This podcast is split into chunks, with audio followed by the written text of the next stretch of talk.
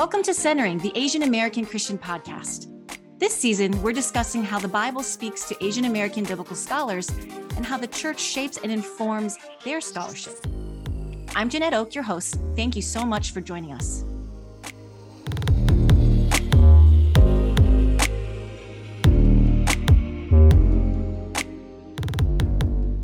Hello, everyone. I'm so glad you could join us for this episode of Centering. And for you who are new or joining us for the first time, Centering is the Asian American Christian podcast that talks about all things related to Asian American Christian life and living out Asian American Christian faith. And so season eight is really exciting because it's focused on the role of the Bible, specifically how biblical scholars are shaped by and how they do their work for the church. Why do we need biblical experts and how does their expertise reach us? and impact our understanding about God, the interpretation of the Bible, and ministry. And so to help us broach these questions, I invited Dr. Max Lee. I should say my name is Janette Ok, and I'm Associate Professor of New Testament here at Fuller Theological Seminary. So let me tell you a little bit about Max. Dr. Max Lee is Professor of New Testament at North Park Theological Seminary. He's ordained as a Baptist minister, and he has had a host of ministry experiences. He served as a pastor, preacher, college staff member, youth leader, and short-term missionary to Japan.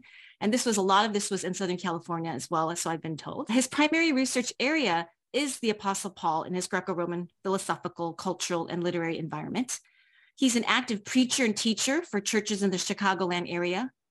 And Max is really passionate about preparing students for a lifetime of pastoral ministry through seminary and theological education.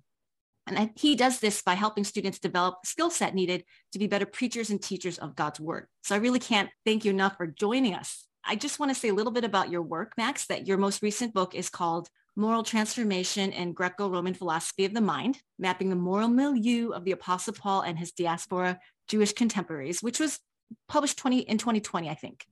That's right, and with uh, Mohr Siebeck. With Mohr Siebeck, yeah. yeah.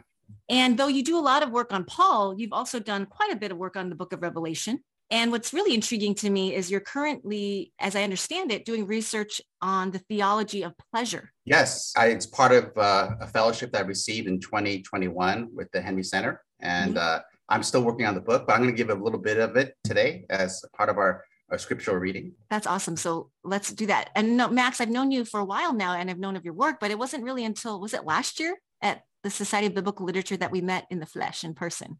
Yes, so, yes, and and and on a great occasion, the debut inaugural session of Asian American Biblical Interpretation Group at IBR. Yeah, so and we're going to talk about that a little bit more. But it is just wonderful to see you and have you here on Centering, and thanks for coming all the way from Chicagoland. Oh, well, thank you for inviting me. It's an honor and pleasure. Thank you. Yeah. So, Max, tell us about what you're working on these days. What's been exciting you lately? Can you give us a sneak peek into your writing and research? Sure. I would actually like to read a biblical text from 1 Corinthians 7 1 through 5. And it's, it's about prayer, but uh, it's situated in what I consider to be somewhat of an exegetical puzzle. Why Paul says to couples, um, let's refrain from sexual intimacy in order to make time or space for prayer. And so it started off theologically provocative, challenging, but I think it ended quite exciting in a pastoral way. Um, the text is, uh, or the reading of this text is actually based on a chapter of my current book project, A Theory of Pleasure. Uh, and it tries to integrate theology and science, and to do that in biblical studies is sometimes a little bit tough, but nevertheless, uh, it led me to uh, the power of prayer and why Paul uses sexual intimacy as an analog to what prayer does. So let me read 1 Corinthians 7, 1 through 5. This is my own English translation from the Greek text. Uh, verse 1 Now concerning the issues you wrote about, and then he's going to now quote a Corinthian slogan. So this is from the Corinthians. It is appropriate if a man does not touch a woman. End of quote. Now we're back to Paul in verse 2. But on account of sexual immorality, let each man have his own wife, and each woman her own husband. Let the husband pay back his debt to his wife, meaning his conjugal debt. Mm-hmm. And in the same way, the wife also to her husband. The wife does not have power over her own body, but the husband does. And in the same way, the husband does not have power over his own body, but the wife does. Do not rob one another, meaning of the conjugal debt one is owed to each other. except out of mutual agreement for a set time in order to create space for prayer, and then be together again in order that Satan may not tempt you on account of your, and here's a Greek word, akrasia, which is when the mind is overcome by passion, which sometimes some Bible translations render tamely as a lack of self control. So, uh, a lot of things to talk about in this text, but some quick observations. Paul seems to describe sexual intimacy uh, as a mutual giving one's body to the other, so mm-hmm. that the wife does not have power over her own body, but the husband does.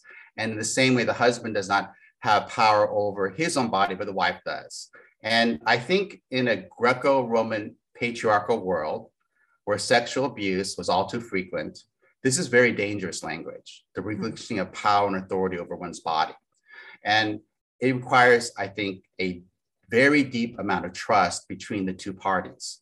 Sexual intimacy between a husband and wife constitute a profound act of mutual self-giving and mutual belonging to each other.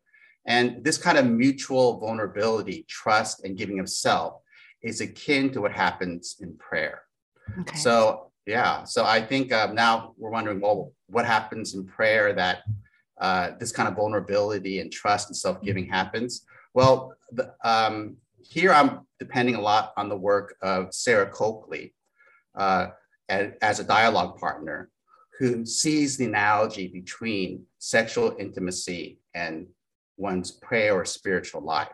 So I'm referring especially to her book, uh, The New Asceticism, published by Bloomsbury in 2015. And it's a dialogue partner. In other words, what I'm sharing is my own work in uh, that's informed by some of the research she does. But the this mutual vulnerability um, happens in the very prayer, act of prayer as an event, when the one who prays gives him, him or herself fully to the Lord, but also the Lord gives himself fully to us when we pray. So, the, so prayer becomes a means through which we experience the deepest kind of communion with Christ. Mm-hmm. Um, and Paul has alluded to this in 1 Corinthians 6, especially verses 16 7, 16 7, where he calls our deep communion with Christ a cleaving to the mm-hmm. Lord. He makes the marriage union when two become one flesh an analog for how the believer in one is one spirit with, with the Lord, with Christ. So this then brings us to the, I think, the provocative question. Why, what is Paul's rationale for why a married man and woman should mutually agree to abstain from sexual intimacy in order to create the time and, and space for prayer? Um, it almost sounds as if a believer's spiritual union with Christ can somehow be disrupted by one's physical union with one's spouse. Does sexual intimacy have a canceling effect on, on prayer? Even if the sexual union is not what Paul calls porneia or morality, but it's mm-hmm. rather sexual intimacy within a marriage context. So um, this is a question that I was raising from the text as I was working at the Henry Center and on the project of pleasure. And to say my thesis in one statement, I would say prayer is better than sex, that prayer is a higher order of pleasure, even something as beautiful and mysterious as sexual intimacy in, in marriage.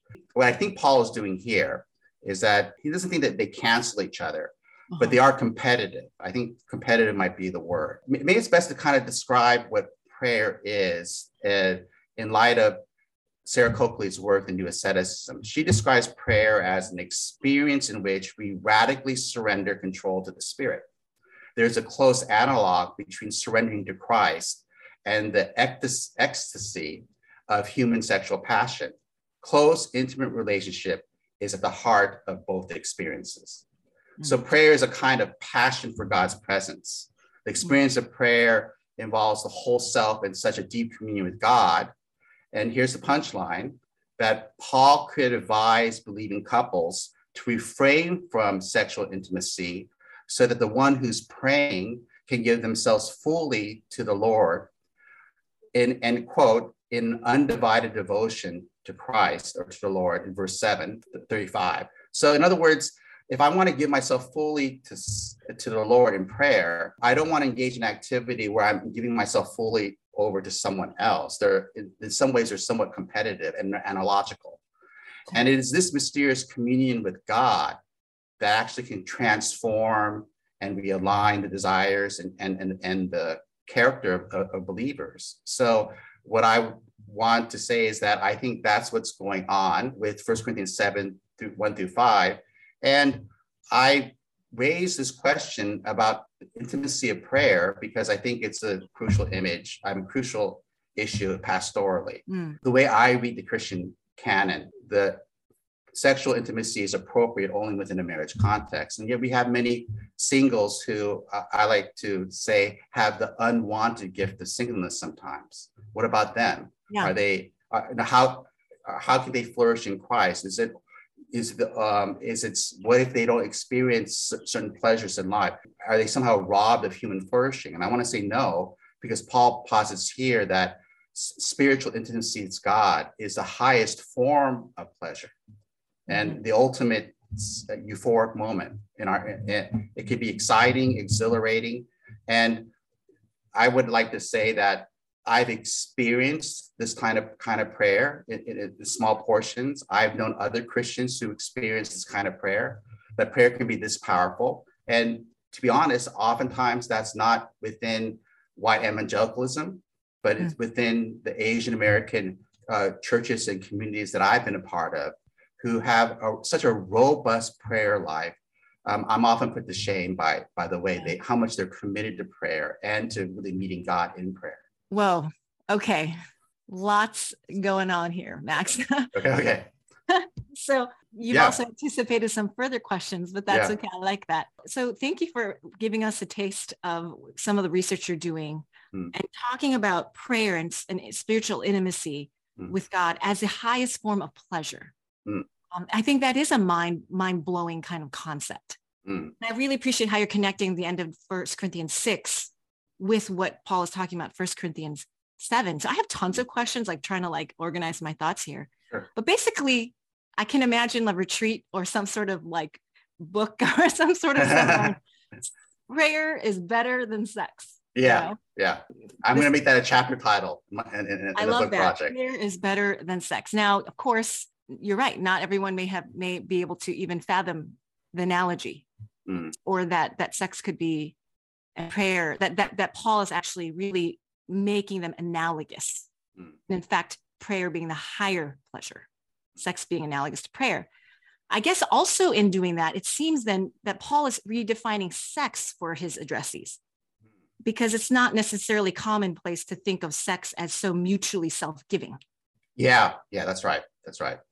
Okay, so would you say that Paul is in a way talking about that not only because he's talking about marriage in the mm. context of this chapter, but is it in order to set up prayer?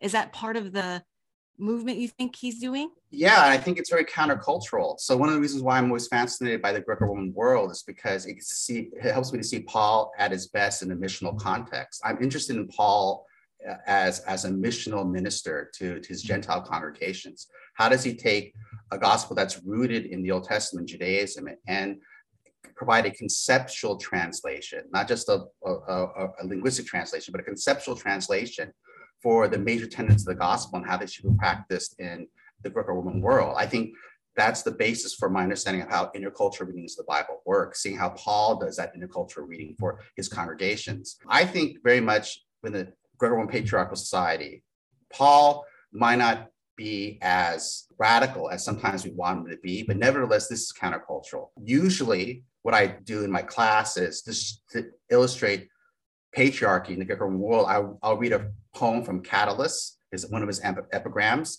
And in the poem, it's supposed to be, you know, parody. It's supposed to be something that people laugh at. But he mentions that a woman is not in control of her body, that uh, when she is uh, single, two one third belongs to the mother, one third belongs to the father, one third belongs to the daughter.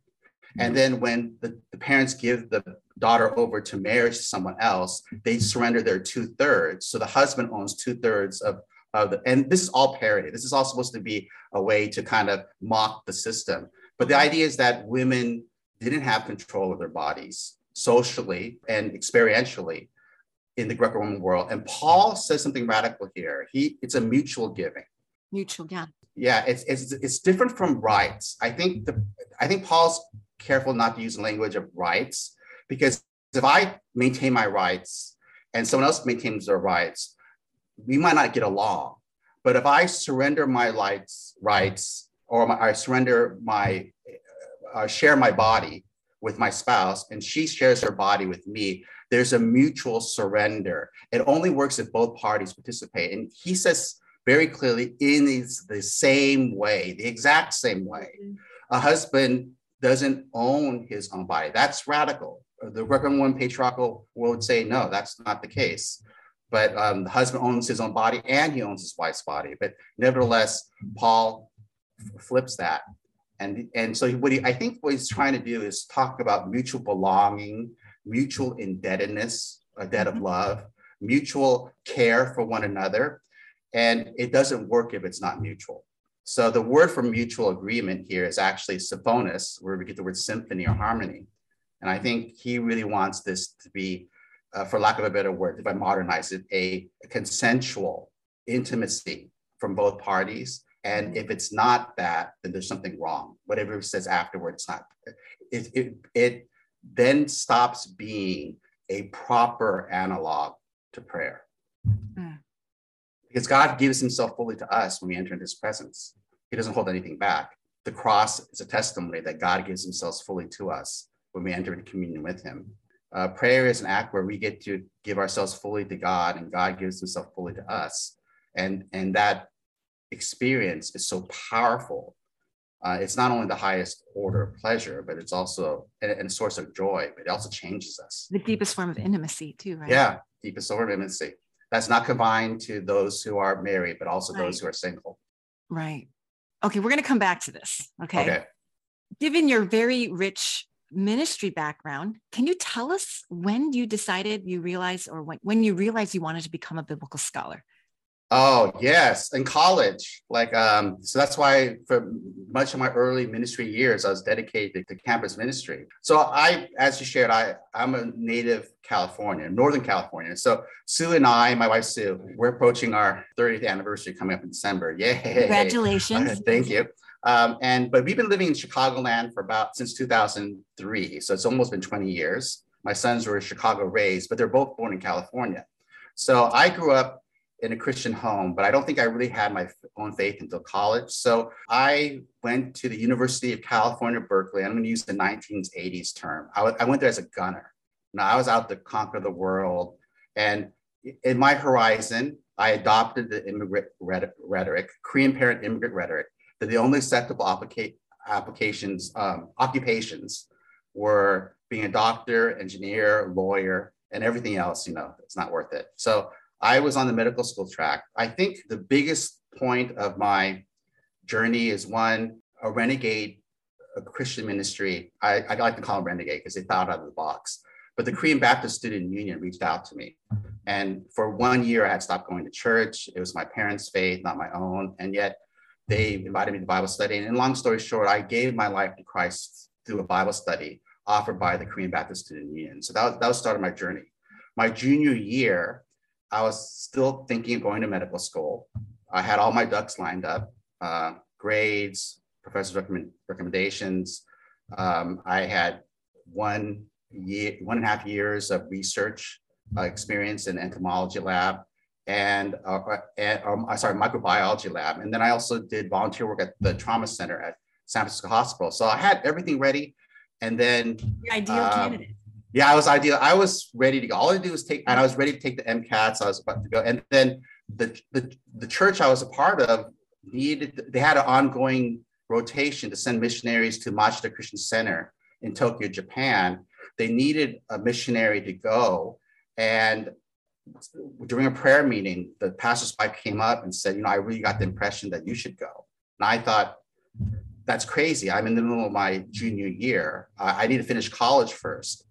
Uh, but long story short, I felt convicted. I went and I came back ha- receiving a call to pastoral ministry. It so changed my life that I, I, I, I was bracing myself for hard conversation parents while not going to medical school but I but I made the decision after that one and a half year mission in Japan. I finished up last semester of college, and then I went to Golden Gate Baptist Theological Seminary. I think what did it for me was that because I was there, and I went there to teach English conversation courses at Machida Center, but I also taught a chapel time after every uh, class. And then I also co-led the youth group at, at, at, a local church and constantly giving Bible studies and preaching. I hmm. realized I had a greater passion for that than when I was studying in college. So I came back and I, and my first call was to call salvation through KBSU. Then my second call was to call the pastoral ministry. And I really thought I was going to be a pastor. But while I was at Golden Gate, I took some classes. I was doing really well. Professors started mentioning that I might want to think about further doctoral work. But it was my pastor at the mm. time where I was serving. He came up to me and he said, and I always be grateful for this. You know, you know, Max, I've been praying and thinking about your book, your call. And while I think you'll be a good pastor, I think you'll even be a better scholar. And I want you to pray and think about that. Um, by then, I married Sue, and she said, "Oh yeah, I think you'll be a better scholar." so, and so, and that's how I ended up at, at Fuller. And I went to Fuller. It was a it was a great time. I was bivocational. I went. I was somehow a full time student and a full time church planner. And then, and it took me eight years to graduate. So you have you have to you do reap what you sow. If you're going to take that time to you know, no judgment here. Okay. And then I my first teaching position was at Westmont College for a mm. year. That was a wonderful experience in Santa Barbara. Uh, that, was only for a year. I was sabbatical replacement, a visiting professorship at Wheaton College for three years, mm. and I mm. landed at North Park in 2006, and I've been there ever since. Wow. So one of the themes that comes out of this amazing narrative is the role of prayer. So yeah. like this woman, I don't you didn't I don't think you named her, but the woman who encouraged you to go to Japan. I mean, I don't yeah. know your relationship with her, what it was. Yeah. But clearly you took her seriously. Yeah, I because she was a pastor's wife, and and and she, I, I, and I, and I say a renegade Baptist church because this church was against denominational lines, fully mm-hmm. supported women in ministry. So that's awesome. So I, she was a big influence. Big influence, yeah. I don't want to say EM ministry because this was a this was um, an English speaking Korean American ministry that expanded to being Asian American eventually. But nevertheless, it didn't have a Korean department till later. Okay. So unusually, it started as an English okay. Uh, speaking ministry, and then a Korean department was added later to it. Usually, Renegade, it's the opposite. Yeah, right. yeah. Usually, it's the Korean department that starts the right. English ministry, but this is not the case. It's, it's the opposite. Well, so, so Grace and her prayer that led yeah. you from a very like a very promising medical track yeah. to yeah. a missionary in Japan. Yeah. I'm sure your parents love that conversation, but that's yeah. we'll wait on that one. But yeah. then your pastor who encouraged you to go into scholarship again, yep. it didn't seem like that was something you thought about. Yeah, I didn't because I, I, didn't think scholarship was in the horizon. Your professors encouraged it as well as your pastor in prayer. Yeah, I, I would have to give credit for one particular class. Gerald Borchert, who's now retired, he was a visiting professor from Southern Baptist Seminary at Golden Gate that year, and he taught a Gospel of John class. And I was really wrestling with this. I, I didn't want to be a theological educator. I wanted to be in pastoral ministry because I had a caricature of what advanced studies in, in, in the doctoral program might be like, and it might somehow dry out my faith. Mm. Um, I couldn't have been more wrong. It actually invigorated my faith, and that's something I can share a little bit later. But long story short, um, it was such a fantastic class in the Gospel of John. It felt like a retreat but he worked us so hard. I'd never done so much reading. It was my first introduction to uh, the Jewish pseudepigrapha and a lot of primary sources that I've never heard about. And it just opened up my scholarly horizon, my Christian imagination of vocational ministry. And at the end of it, I said, okay, if this is what it means to be a theological educator, that I can actually, my teaching can also be like preaching at select points in the course, then I want to do that and so and and so that was really that was actually but the the pastor who stopped me from or maybe not stop not stop. He wanted me to pause because i was kind of in the ordination uh, grind. And i i'm really grateful. I eventually did get ordained because we started a church plant in los angeles. But i and that's what brought me there because once you went to when we went to Fuller, there was already a church plant there. So we joined the church planting team. Nevertheless, to be able to have someone speak into my life and say, you know, I see your gifts and I feel like your God's calling you elsewhere, that's really important to me. Mm. And, and it's important that it came from people that I really trusted. And so I, I'm, I'm very grateful for that. Hey, I'm Daniel Lee, the Academic Dean of Fuller Seminary's Asian American Center. I hope you've been enjoying centering. Our vision is to provide substantive conversations on topics that really matter to the Asian American Christian community and to others who care about us. This work is made possible by the support of listeners like you. Your contributions help cover the production and editing of this podcast and continue to affirm that this work is important to our community. To support centering, please visit fuller.edu slash giveaac. Again, that link is fuller.edu slash giveaac. Thank you for listening.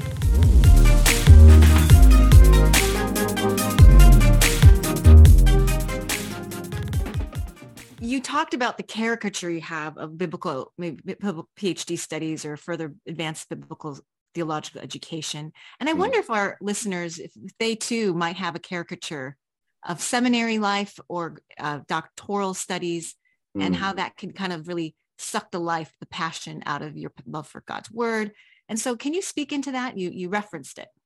Yes. And I'll tie this in about how I think theological studies can actually inform our ministry and actually make us better preachers and teachers at the same time. So I, my character was that the things I would be reading seemed to be, would be so separate from uh, life on the front line in, in the church mm-hmm. that that disengagement will make it a very dry experience, dry emotionally, spiritually, intellectually, and that actually was not the case. So out of all things, when I was taking Ralph Martin's, uh, the late Ralph Martin's, uh, God rest his soul, he was he was te- still teaching at Fuller, I took his um, class on Greco-Roman literature in the New Testament. I was studying the Greek magical papyri. I was translating these papyri texts, and I, and then all of a sudden it just dawned on me. This seems to be a recurrent theme, but a lot of the magical incantation formulas that I read, they kind of mirrored some of the prayers I was making in a bad way. You know, magical incantations have a particular formula. You do a ritual, or you have an artifact, you make the God under your control and you make the God basically fulfill whatever requests you make of them. That could easily be my prayer life where I'm, I'm telling God to do this, and this is what I want. And at the time, I was leading college students. Uh, we had a college Bible study Friday nights, and I just brought in the Greek magical papyri. We had some fun. They read the incantation in class, and I talked about, does this sound familiar? And the students got it it sounds like prayer. And it says, yeah, that's the danger. If our mm-hmm. prayer life is trying to make God submit to our desires and our, and, my, and our prayer requests, then I'm not praying. I'm I, I'm making prayer something like magic rather than a means to which to really commune with God. And so this was a great discovery for me that I, I would say almost every doctoral seminar I had Mm. I was able to take some of that. And of course, there's a lot of under the water iceberg work. There's some things you just don't share, and, and you just kind of share the good stuff for the for the Bible. But nevertheless, it, it, informed my preaching, teaching, and, and I, in many ways, I think allowed me to be more faithful to the gospel message. Challenged me when I, my lifestyle was watering down, and I was bearing bad witness to it. And then I could share what I learned from my personal devotional life in the form of a Bible study or, or, or in a sermon. And, and I found an amazing alignment between theological studies, pastoral ministry, and my own formation as, as a Christian uh, minister. So loved it. I, yeah. I had a fantastic time at Fuller. So as a Fuller alumnus, I'm very proud of it. I love to hear it. I really do. And of course, you know, I think there's so many great seminaries out there and actually, I didn't know, Max, that you went to Fuller, but this is all the more plug in for Fuller Seminary. I think that um, we have some great alumni that bear witness to some of the things that they're learning. I mean, the magical papyri, the incantation, you shared that in your Bible study. I think that's so fascinating. And I think I'm hearing that connection again to prayer because this is not this first corinthians 7 you're not talking here at this moment but you're still like you're reading these primary texts and you're thinking gosh my prayer life resembles some of this idea of God as like the, the vending machine or genie yeah, in the bottle yeah. kind of thing. Mm. And how that was also used to challenge and reframe the way you understood prayer as mm. communion with God, mm. which is mm. something that you came up, you talked about the beginning in your theme of intimacy yeah. with, and pleasure And so I'm seeing a lot of connections in, in your journey, yeah. educational um, story. You're a working preacher and you teach actively at your mm. at North Park and at mm. um, churches in the Chicagoland area. It's clear that you see your work as being shaped by and for the church. But can you give kind of a more, and you've actually already given so many examples. So in a way, this question is redundant. But let's talk about your more technical work on, say, the Apostle Paul in his Greco-Roman milieu, right? How do you see that kind of work, that more technical academic work, and then the the way you how do you translate that for the church? Or do you mm. sometimes see that you have kind of two tracks? And I don't mean this in a bad way. We're like, yes, there's some things that are just my hyper nerdy stuff, right? And there are some things that are more translatable and other things that aren't. And I, I'm okay with that. You know, some people have different ways they understand their, their scholarship. This, some of this is more technical. It's for the guild, the academy. And that's also an important place to, to play and to do, do good work. And some of it is for the church and some of it blends over and mixes over. So what, what is it like for you? Yeah, that's a great question. I think it is, as you stated, there there's I would say a strong overlap between my uh, research and at the same time there are certain things that their contribution will be in the academy and not necessarily to the church. So it's it's, it's a little bit more indirect. If the academy is serving the church, which is which in the end I think that's what the role of the academy should be, then uh, in an indirect way the work I do that reaches academic circles and and there's debates and discussion on on what I what my what my thesis might be. That'll eventually inform the work of the church, but it's, it's a much more indirect path. I was keenly interested in Paul because I was just really amazed at how intercultural he was, and how does uh, someone who whose background I saw the Pharisee become the ideal preacher and teacher for Gentile congregations. And the Greco-Roman world looks so different from the world within Judaism. Now, I don't want to segregate that too much because Martin Hengel's work on Hellenism, Judaism has, has begun a movement called Beyond the Hellenistic and Jewish Divide. So we don't want to divide that too discreetly, but nevertheless, Paul is intercultural. So what I, where I feel like my work might inform the work of the church is having more than one model of sharing the gospel, of uh, of doing the work of evangelism and justice in our world and not it be just simply under kind of the old Niebuhrian Christ against culture or Christ over culture. So one of the things that I worked on after that monograph on moral transformation was we I had I edited a book, a collected book of essays called Practicing Intertextuality. Mm-hmm. And one of the introduction essay that I wrote models at least seven different ways Paul interacts with his Greco-Roman cultural environment. Sometimes he actually affirms what he thinks are major practices or maybe philosophical principles or uh, religious convictions that fit well within a gospel framework. And then sometimes he sees that certain things in his environment are act against or press against the grain of some of the assertions of the gospel. And so what he does is he does something called not what I think a friendly acculturation, but a competitive acculturation, where he adopts the language of his competitor rival claims and then modifies it to explain the gospel and says the gospel does this better and this is why. Obviously, he's a person that's well schooled, I think, in rhetoric.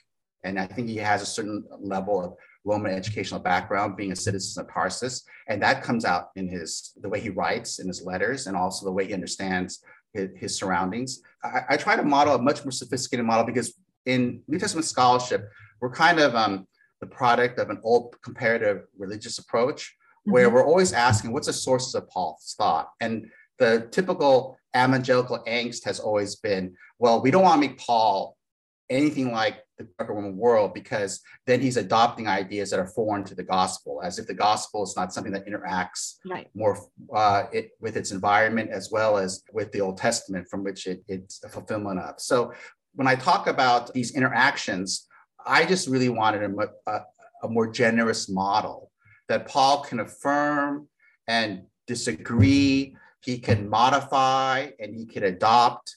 He has understanding what the gospel is uh, based on his uh, Damascus encounter and mm-hmm. also his conversation with the church in Jerusalem. But nevertheless, um, he is very amazingly missional in the way he engages ancient pluralism. And if I can learn anything about how he engages ancient pluralism with such flexibility and creativity, to the Jew, I became a Jew. To the Gent, mm-hmm. Gentile, I became a Gentile. The slave and the free, I became all things, all men, by all, all people that by all means I might win them. If I can take that missional flexibility and apply it to today's pluralism, yeah. where the Christian needs to engage in public discourse and do it well and wisely, then I think my research on Paul and the Roman world ha- is very germane to what the church needs to engage with today. But it's it's a much longer path to get there. I have to kind of explain what ancient pluralism is, how Paul engages it, and then make the analog. What, well, how to engage pluralism in our context today. And you do that. You did that very well right now. Oh, thank you. Fleshing that out. And I think so, you're also explaining the work of the preacher, right? Yeah, yeah. The and we live in very uh-huh, go ahead. we live in very particular context. I have most of my pastoral experience has been in Asian American uh, ministries. Uh, so while we they kind of grow into more multi-ethnic ministries over time, it's predominantly the center is Asian American. That's different from the pastor who's in, an intentionally multicultural church or is in a predominantly white evangelical setting. So we, we, we would acculturate these things different ways, but nevertheless, the boss the gospel becomes flesh when it's acculturated in a particular ministry or context. We can't forget that. It Becomes flesh when it becomes acculturated. That's really that's really helpful way to put it. So I'm hearing you talking about Paul as being really intercultural yeah. and really interactive with his Greco-Roman context, yep. but deeply missional. Yep, deeply missional. And that's exactly right. Really creative, and that's yeah, know, he's uh, constantly translating. Yes, and I and I like the word conceptual translation because I think that's the best of what New Testament theology offers us. We have uh, we can do exegesis, and if we're limited to historical criticism, then we're always. I feel like we're not trying to let the beauty of the text speak to us. We're trying to hammer out a meaning on the text.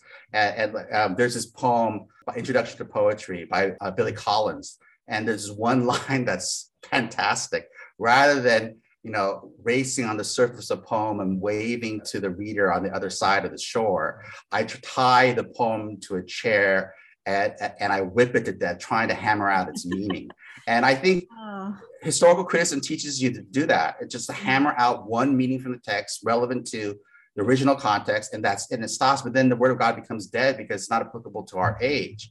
And I think an intercultural model for me and allows us to apply God's word in brand new contexts. That, and I want to say this very carefully. I don't think there's one meaning to the text. I think there are bad meanings to the text. I think we can interpret the text wrongly. Mm-hmm. Um, I would like to put that on a gradation. And I like the phrase that Richard Hays uses. I want to interpret always with the grain of the text.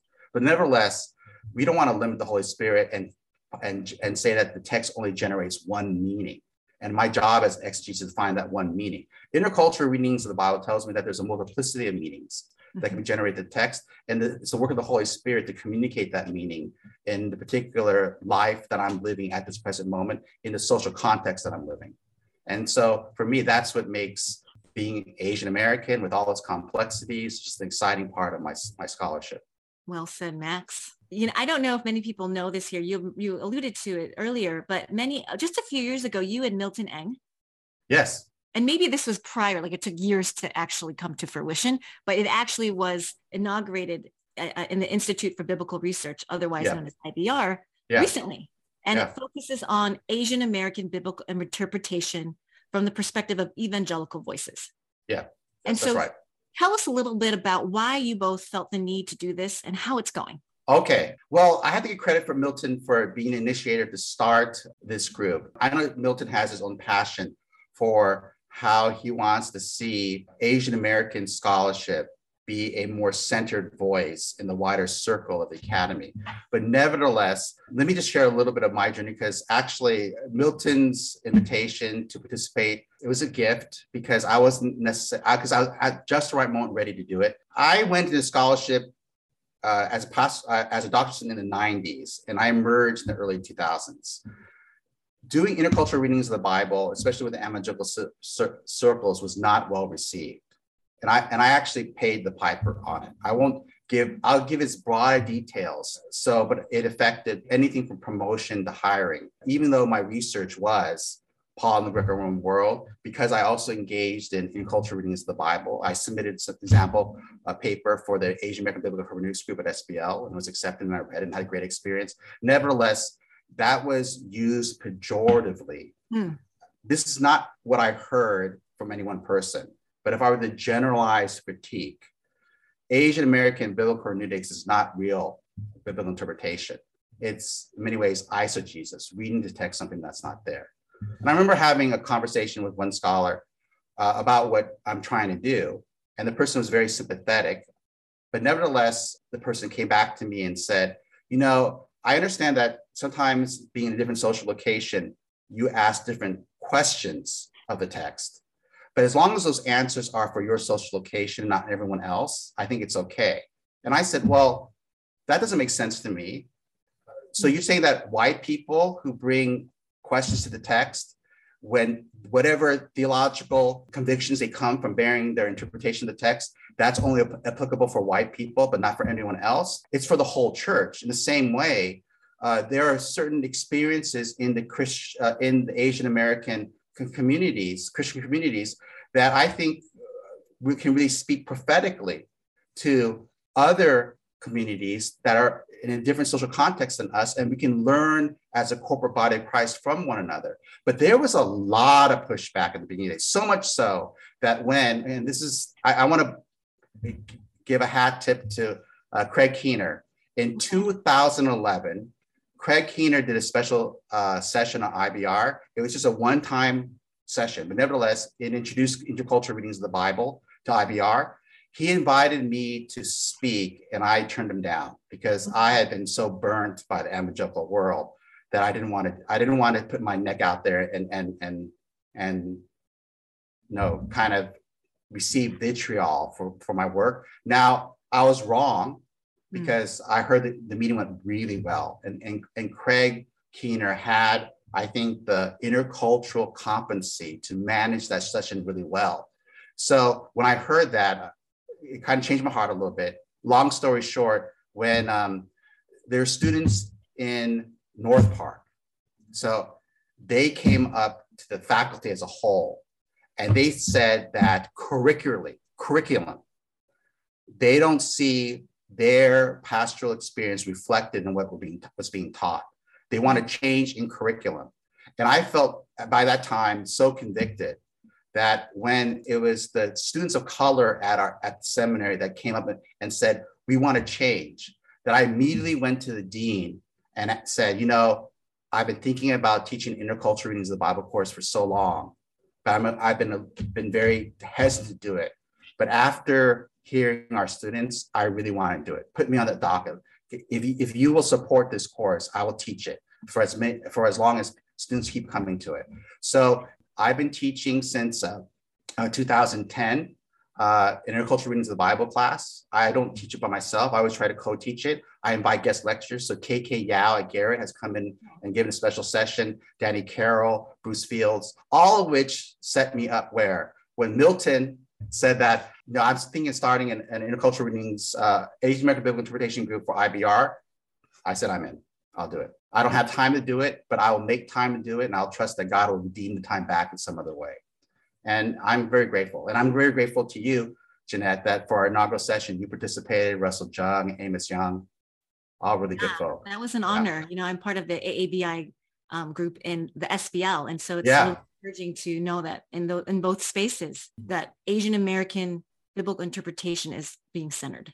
Mm. I think that's really important and vital you want let's return back to First Corinthians 7 because you okay. mentioned that as an Asian American, as a Korean American, maybe more particularly, hmm. the, the the way prayer has been so it's so it's such a rich part of the tradition. Yeah, yeah. Your own experience. Can you speak into that and about how you you could say your hermeneutical imagination is maybe expanded as a result of that to understand yeah. prayer differently in First Corinthians 7 than often in commentaries and, and different kind of works as usually it's portrayed yes and i'm i'm really grateful uh, for the question because i it allows me to share a little bit about why i think we need the whole body of christ to bear witness to the gospel especially. And so it's not just Asian American, but African American, Latino American, uh, Pacific Islander, whoever, uh, uh, whoever, whatever ethnic group one identifies with, our experiences in those communities are vital to the whole witness of the gospel. And, and the reason why I think this way is because sometimes a person in one ethnic group, they don't have a way to understand what Paul talks about analogically because they have no experience in which to hang Paul's insight uh, so that they can actually see what's going on. So let, me try to explain. When I came to the conviction that this passage is telling me that prayer is better than sex, I go, oh, that make that's right. I, I, I completely understand what Paul's saying here because I experienced that and I grew up around Christians who who practiced it. So um, I want to do a shout out to my mom. You know, I would wake up at four in the morning, uh, even though I was a teenager in high school or junior high or, or, or high or junior high, because her prayers woke me up. She was a working mom. Both my parents were. She would get up at four in the morning, pray for an hour, so that five she can make the commute from where we lived in the East Bay to San Francisco over the Bay Bridge. And so sometimes she was so passionately crying out in prayer. And, mm-hmm. and Koreans don't pray in silence. Koreans yeah. just we, we voice our prayers. So uh, and sometimes she was praying my name. So I would wake up and go, what is it? And I realized, realized, oh, what is she praying about? It's making me nervous. She's praying so passionately about the yeah. But I, I, like to say that she woke up the sun in her so woke up the sun with her mm-hmm. prayers, not just me as a son, but the, the rising sun. So when I say that my mom her prayers woke up the sun. It's it's Anne also, not just me as her son, but also I think the rising sun. She would she her prayers started before the sun rose, and um, I just remember that. I mean, it, and and the fact that she prayed for me that passionately, and uh, today today still is a witness in my life. Uh, yeah. My mom went through a lot as an immigrant mom. I never met my maternal grandfather because uh, very early on, he left the family. He abandoned my grandmother and five children. My mom's the oldest. So mm-hmm. she took on the role of the second parent. She put two of her brothers, one through medical school and one through dental school. She, she brought, she was the first immigrant to the States. She brought the rest of the family over. She even helped two of her younger brothers get through uh, dentist, dentistry school and, and, and medical school. She went to, I would literally hell and back and everything in between and I just always get amazed when I think about her 80th birthday, which was a couple of, couple of years ago. Her life verse was Romans 8:28, that in all things God works for the good, for the good, good of those who love Him, who've been called according to a purpose. And our entire family, we're talking about 80th birthday, extended family, every cousin, aunt, uncle, relative, you know, third cousin, second cousin, whatever that could possibly be there. We're all there. And she challenges us all no matter mm-hmm. what we go through in life, love God and see God's purpose in the situation, and God will work out all things for our good. And because he, she lived such a hard life, I was just like in tears when I heard her say that mm. because I know what that verse meant to her. So I feel like, you know, can we experience God with such intimacy that hell is around us, the situation is not getting better, yet we know we're with God, and that's actually enough. Grace is sufficient. My mom lived that, and, and her access to grace was through prayer. So, can prayer be both a joy and a pleasure, and the means through which we, are, you know, we, the Christian community collectively and, and, and people individually can be transformed? Absolutely, yes. And so, because I saw and experienced that, when I thought that this was Paul was saying, I didn't reject it. I said, I think this is what Paul's saying. Whereas, and I, I don't want to be too, I don't put, throw too much shade, so just a little bit of shade. I don't see comparable prayer practices in the wider evangelical community. I've been a part of uh, and participated in white evangelical churches, and it bothers me when praying 10 minutes is too long. I mean, I'm used to like praying. When, when I was in pastoral ministry, we sometimes the moment called for us to extend the prayer beyond the hour into two hours or three hours. Koreans and I think other Asian Americans know what it means to be a retreat. And the message was so powerful. We do an all night prayer meeting from 10 p.m. to like four o'clock in the morning, sleep two hours, and then we start with the next message, you know, after breakfast. We, we know there's passion and there's power in experiencing God's presence where I will say this there's a great line in Thomas Merton's No Man is an Island where he talks about timeless prayer. We're so wrapped up in the presence of God, we lose sense of time. Mm. And so hours pass by and we don't even know it. Mm-hmm. That's what I experienced being in the Asian American church, that kind of prayer life. Yeah. So when I read First Corinthians 7, I go, yeah, this is it. Now I get it now. And whereas I think if, if you never had that experience, your maybe one Christian imagination is muted. Mm. So one can never think of the possibility that prayer can be better than sex.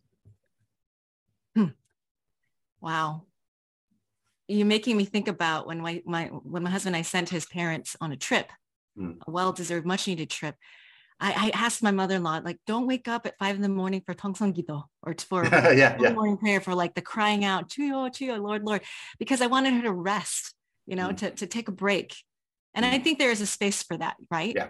But to, when, you, when you talk about prayer like this is such intimacy and ecstasy with God, it just kind of makes me pause about how even I perceived some of the, you know, re, you know, it's so tedious to wake up at four or five in the morning every day. Mm. It's so cold, it's mm. so dark. Mm. I think that not only was it a cry for out of desperation, the immigrant life is, is, is a grind, you know, but really an expression of deep passion, deep intimacy, um, deep ecstasy with, with God. I think that's yeah. found and, re, and, and a way to reimagine prayer and revitalize prayer for even those who aren't familiar with that tradition. Yeah, and I think, and, and you touch on a really great point because I feel it too. Sometimes prayer is work. It feels like work, but but the moment I meet God, all of a sudden it doesn't feel like work anymore. It it, it seems like pure bliss and joy, and I think that's where we need to persevere in our prayers to really knock on the door of heaven until God opens it and we actually enter into God's presence. Um, and I and for me, I would never have learned that if I wasn't discipled in the Asian American church. Max, I think that's a great place to end this conversation. I want to say so ask so many more questions, but I didn't go in thinking that we're going to leave with such um, a richer imagination for language, um, um, conceptual ten- understanding of prayer. Um, and so I thank you for leading us through your own journey through uh, in your own life, but also through First Corinthians 7 in your own research. It really coalesced. Yes, so come out, people, and know that biblical scholarship, there are biblical scholars who are doing really incredible work, and it's for the church. And so I hope that that's been encouraging and inspiring for you all.